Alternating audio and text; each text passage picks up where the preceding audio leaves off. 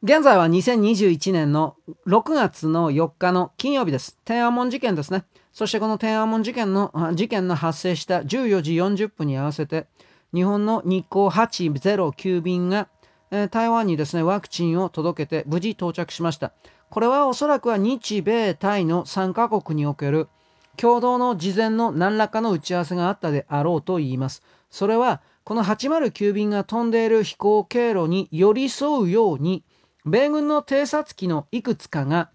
まあこれをですね、監視するというよりも警戒する。つまり、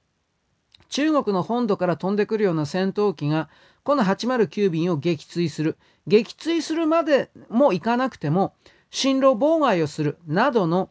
徹底的なですね、妨害工作を仕掛ける可能性が高かった。だから、偵察機がですね、3機ぐらいなのかな。複数なんかとりあえず周りを一緒に飛んでいたようです。我々が分かっているのはとりあえず1機なんですが、とりあえず他のなんか私画像を見る限りで3機ぐらいなんかいたようだよというふうなことだけ言います。ちょっとこの辺はいい加減ですが。で、ここからですね、おそらく台湾を、うん、米国、日本というか西側の中にもっと明確にメンバーであるということにおける世界発信を行いつつ、どうだろうな。私はどこかの時点でその独立承認とまで言わないけれども、それに事実上それをやったのと同じような処置が下されるだろうなと、これを見てるんですが、どうですかね。WHO に入れる。あとね、TPP11 に入れる。台湾入ってなかったと思うけど、入ってたらごめんなさいだけど、TPP11 に台湾を入れるだとか、クワッドに台湾を入れるという動きがおそらく起きるんじゃないかなという気がする。ただ、TPP に、入れると、まあ、明確に中国と敵対することになるから、そういう動きがないとは言わんけど、あったとしてもそれは東京五輪の後でしょうねとは言います。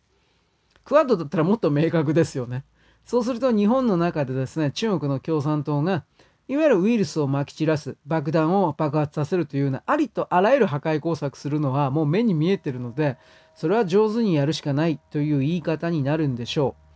ただ今回の動きに関して人道上の動きのこのことに関してそれでも日本の野党などが立憲共産党などが大きく批判をしてくる可能性がありまあそうだったらそうだったで彼は人手なしだということを自分で証明しているに過ぎないのだけれども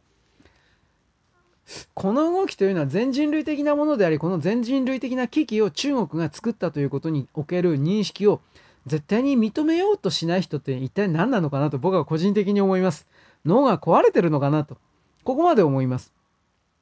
中国に対しては間違いなく責任の追及をしなくてはいけません。彼らの責任を追及し、中国自身がそれを果たすということをしないのであれば、彼らは地球人類と共存はしませんと宣言していることになるのだから、別に本当に戦争して攻め滅ぼすだとかそんなことはできはしませんが、貿易から外す、そして新しい国際機関を作ることによって、新しい国際機関に中国とその眷属は入れないという形における